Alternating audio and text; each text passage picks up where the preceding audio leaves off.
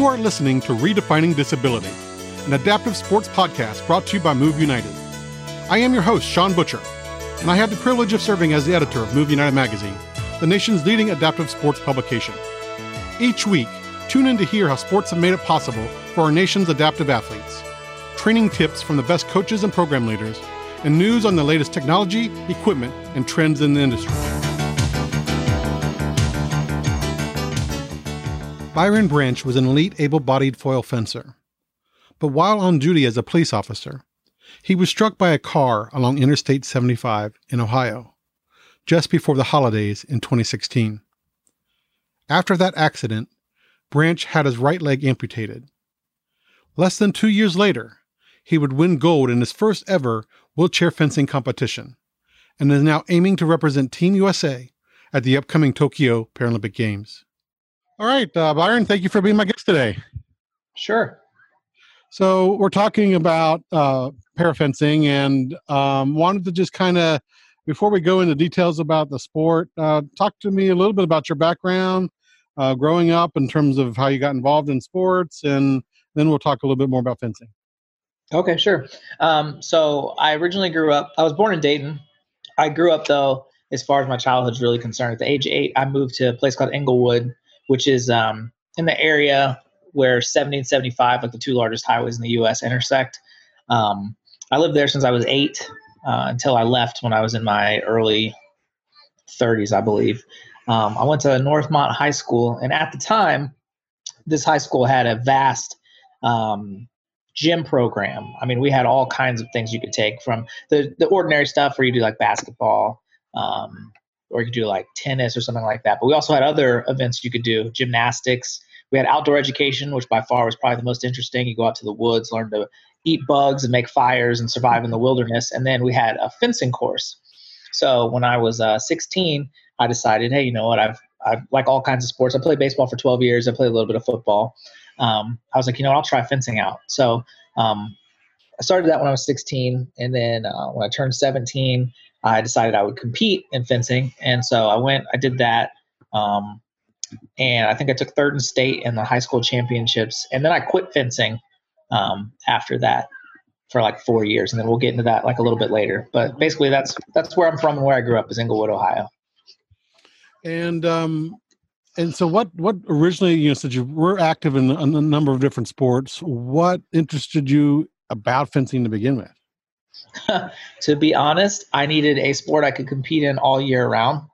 Um, baseball is only good from pretty much March to September. Mm-hmm. Football, I really didn't like playing in the wintertime. I didn't like being outside when it was really cold, so I only did that for one year. Um, I was a gymnastics coach for a couple of years, and that was fun and all to be inside. But I really wanted something I could do all the time. Um, and the uh, the appeal of fencing was really just the thought process. You know, can I outthink the opponent that's in front of me? And when I was younger, I was in chess club. I played a lot of chess. Um, competed in, if you want to call that competition, but I, I, played a lot of chess with a lot of different people. So I've, I've always been intrigued by anything that is um, uh, intellectually heavy. Mm-hmm. So that's that's why I found fencing to be so appealing. Yeah, I think uh, Coach Mickey uh, uh, talked about uh, it being a um, uh, basically a, a, chess a chess match, a physical chess yeah. match. yeah, essentially. I mean, that's what it is. You, will find similar. There, I would say a, a similar sport to that would be like jujitsu. Is, mm-hmm. is very similar in the fact that you know you're on there, you're hands to hands with the guy. You can feel what he's doing, you can feel where he's going, and you just have to outthink his process. But it's all in real time. And, and so, why did you why did you step away from the sport? the the reason's kind of silly. I had no idea that you could fence outside of high school. I didn't know that it was something that uh, occurred outside of high school. I thought it was just a high school sport. So from 2003 when I graduated high school, I stopped until I found it again in 2007 and realized, oh, this stuff, you know, still continued on, and then that's how I ended up getting back into it again. Hmm, that's a that's an interesting uh, take on it. Absolutely. Um, yeah. And uh, so, what how did you, of course, get involved in in parafencing? Uh, that's really sheer accident. Um, so I fenced from 2007 to I mean 2007 to 2016, I guess, as an able-bodied fencer. I was an A-rated fencer. Um, I competed all across the country all the time, but for me, fencing fencing was always just a sport that I, I kind of did. I never really like lived for it, so I couldn't do it the way a lot of our our stronger or more well-known athletes are because that's what they live that's what they breathe that's what they do all the time. Me i was i was fencing i was studying abroad. I was fencing i was teaching in college. I was fencing i was in grad school. You know it was always fencing and something else. It was never just fencing. Um, so i did it as much as i could. You know I, I, used to practice 25 hours a week at several different clubs. And um, well i became a police officer in 2016 and I was involved in an accident on the highway, and I lost my right leg on September 16th of 2016. And a lot of people had approached me afterwards and said, "Hey, you're going to continue fencing, to continue teaching." And I was like, "Well, I really like the teaching aspect, so I'll I'll keep teaching, but I don't think I'm going to fence anymore." And a good friend of mine who I'd fenced with for probably about 10 years said, "Hey, you know, you should really try the the para fencing stuff. I think you'd do really well at it." Um, I said, "You know, I really don't I really don't think I want to. Um, I think I just want to step away from the sport entirely, maybe just do something else. I've been doing it for so long anyway." And he said, you know, okay. And he didn't approach me with the idea again. But then I got a phone call from a guy named Sam Lillard who runs a club in Columbus. Um, and I want to say that was in 2017 or 2018. He contacted me and said, Hey, I got the blessing of Don Anthony. Um, I want you to represent or try to represent the USA in uh, international events in para fencing. And I was like, Look, I'm a, I'm a full time I'm a full time police officer. I got two kids. I don't I don't know if I can really if I have the time to do it, but I was like, I'll, I'll get back into it and we'll see how it works out. And um, that's how I got into para fencing. Was basically somebody just asked me and said they would back me and and basically fund all the uh, stuff I was I had to do. And so, what year? What year was that? Uh, twenty. My first competition was 2018. Okay. So I'm thinking it was. I'm thinking it was the beginning of 2018 is when I got back into it. So I took like a year and a half off roughly. So you've been at it for a couple a couple years now, and um, yeah. and uh, since you competed in eh, you know in the able-bodied division, what what do you find is the differences in the sport in general? Oh, there's there's mass differences. So. Um, one of the hardest ones for me to get used to was create you create distance in able body fencing with your feet it's such a footwork heavy sport i mean i would say from the physical aspect um, 70 to 80% of the sport is footwork. And then probably the rest of it is going to be in your hand. Um, but mentally, it's it's 95% mental. You know, you, you, might not be the most physically fit or the fastest person, but if you have a good mental game, you'll be very hard to beat. Um, so one of the huge differences was like how to create space because when you're in a wheelchair, you're in a fixed position. So you have to be really good at at moving yourself in and out of space within the chair, even though the distance doesn't really get greater between you. And then when you do that, you have to get really good at covering the one spot that stays stationary, which is generally the area closest to your hips. You can lean your chest back and your shoulders back as far as you want, but your hips are almost always in the same spot. So you get really good at defending that area. But that's particularly in foil, which is the main event that I do. I was going to ask you to talk about which uh, which of the three or or um, or so do you, do you compete in in the other in saber or anything else or just mainly foil? Um, so the the the qualification paths for um for the Paralympics they typically want you to compete in two to three events and that has to do with how the points are acquired so i ended up doing saber also i am not very good at saber at all I'm actually quite bad at saber, but it had it has right of way rules, so that was easy for. I didn't have to relearn that, and I really just didn't want to do epee, so I was like, okay, put a saber in my hand, I'll figure it out. I fenced saber like once before, um, so I had a general idea of of what to do. But uh, foil is is the primary weapon that I've fenced for the longest amount of time, and the one that I enjoy the most. And you say you didn't want to do epee, so why why not? I like, to an extent, I like any sport that has basically rules and guidelines to follow. Whereas a lot of times with epee, you can throw all that out the window. You know, there's no right of way. Um, you can hit anywhere on the body. Um, things like that are just unappealing to me. I like having a smaller target area. I like having rules to determine who's whose touches what based on whose turn it was. I like those kinds of things. So, and there's a little bit more, probably more, a little bit more strategy involved in terms of focus, or I guess focus on strategy. Sure, but I mean that all depends on who you ask. You could ask an FAS, and they would tell you the same thing. Like, well, you have so much more property or real estate to be concerned about. You have to be a lot more cautious with your moves and your actions because, mm-hmm. like, I might put myself in what I think is an advantageous position, but now my my foot is in a spot where it shouldn't be, and then that's what you end up getting tagged on. So, I mean, if I spent more time doing epee, I could probably give you a, a more adequate answer. But from a foilist perspective, no, I w- I wouldn't touch an epee. and and so uh, since you've been back in back in the sport for a couple years, what um, what have you been able to do? What have you been able to? Uh, where have you been able to compete at? Uh, where? Mm-hmm.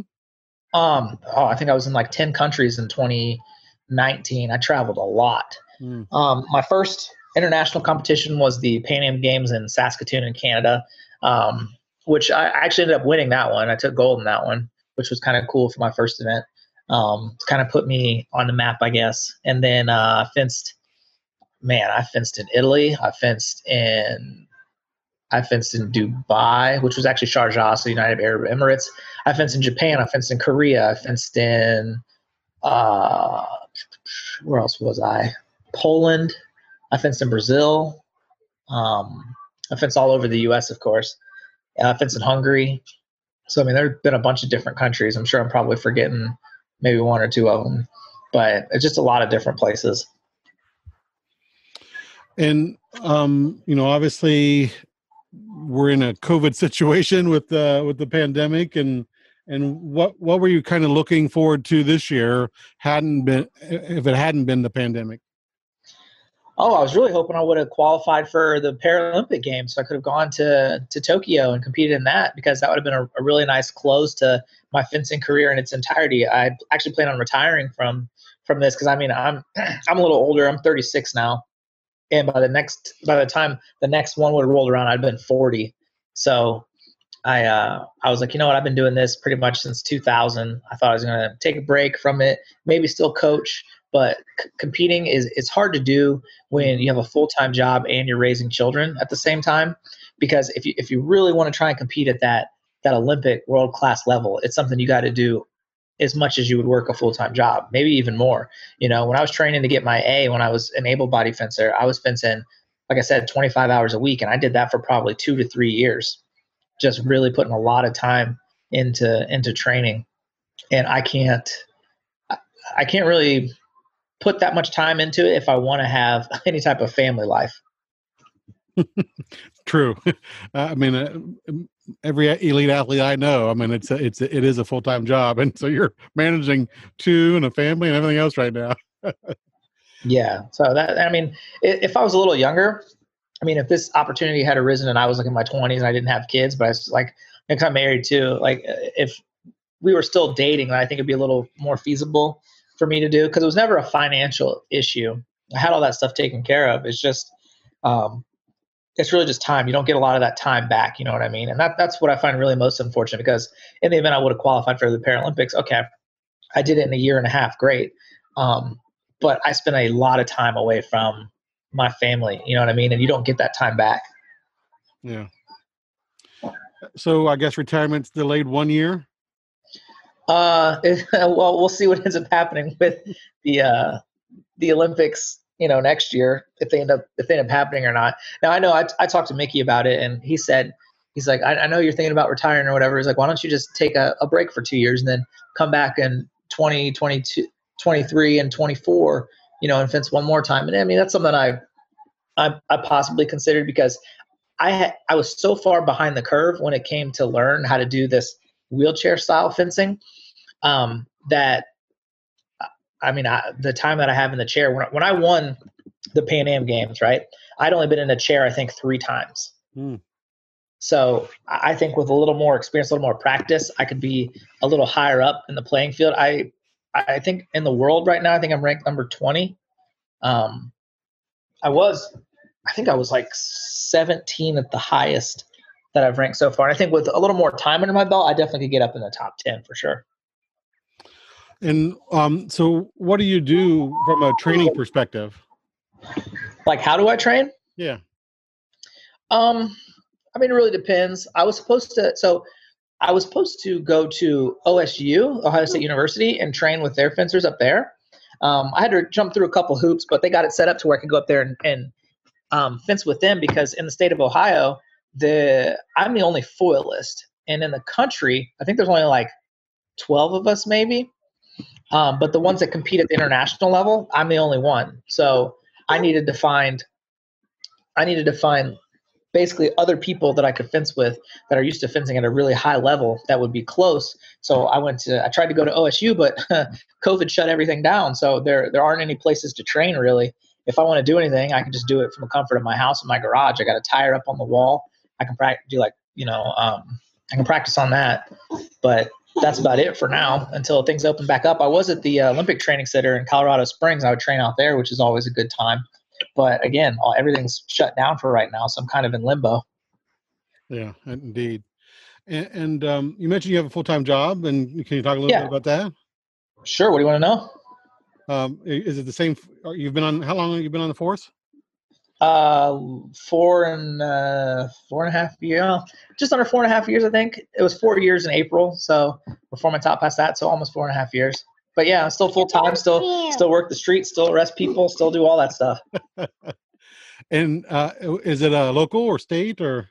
Yeah, yeah, it's local. Yeah, I, I don't live in the same city that I work in. Um, I, I work in a different city, but uh, yeah, it's a, it's an enjoyable job. Um, just got another department citation for some work I did on some call. I think uh, some girl was gonna commit suicide off a bridge, and I talked her off the bridge. Yeah. Wow. What, what, what got you involved in in, in uh, police work? Honestly, it's, it's it's not even a good answer. My um, I, I was I just gotten out of grad school. The let's see, when I graduated from college, it was 08, right? The economy had just completely fell off because of the housing market bubble. So I was like, okay, I'll go to grad school because there's no jobs uh, uh, finished with grad school in 2011, and I was like, okay, I need a job, but there really weren't any jobs, so I got into uh, the lighting industry, and I was traveling the U.S. doing that kind of work. And then my dad said one day, he's like, "You ever thought about being a cop?" I said, "No, not particularly." And he said, "I think you should do it. I think you'd have a lot of fun." So I said, "Okay," and I applied, and then now I'm a cop. I was just going to ask if you plan on just kind of staying with the force and you know, you know, making that your your career and retiring and. Yeah, yeah, that's that's that's the plan for right now.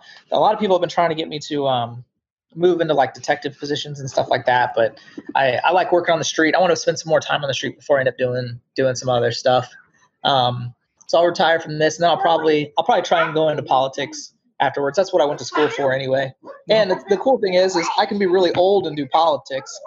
I don't need to be young to do that. I, I can go into that at like you know 55 or 60, and nobody will bat an eye about it. And as a as an amputee, how many uh, you know what kind of reactions do you get? You know, as a police officer. Um, nobody nobody knows. Really? Yeah. I, I can I can walk well enough on the street that nobody thinks anything of it. And if I get in fights with people and stuff like that, they don't ever realize it till after the fact. Now, sometimes when I'm talking to like young children or stuff like that, and I'm like, "Hey guys," or somebody will say something in passing, they'll be like, "Hey, you know that officer's a robot," and they'll be like, "No," and I'm like, "Oh yeah, check this out," and I'll show them my leg, and they'll be like, "Oh my god," and you know they'll they'll think it's pretty cool. Um, for the now for like people I arrest and stuff, and they're like, "Man, you only caught me because I didn't take off all ball." I was like, "Oh, I would have caught you because I'm super fast." And they're like, "No, you wouldn't have." Like, "Yeah, you're probably right." And I'll show them my leg, and I'm like, "No way, you missing your leg?" And I'll tell them about what happened or whatever, and they're like, "That's crazy." And so, but yeah, you can't you can't tell just by looking at me that uh, that I'm missing like you know my right leg.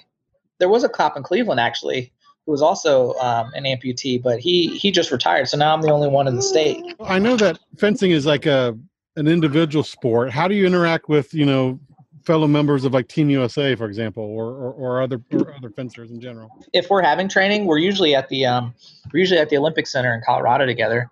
Um, is, is when we meet up. But the uh, fencing in and of itself is such a small, tight knit sport.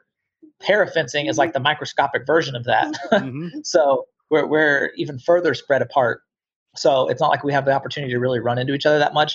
There's one other para fencer that lives here in Ohio, but I think his house is two and a half hours away from mine. Um, there is a girl who goes to um, she goes to OSU and she fences.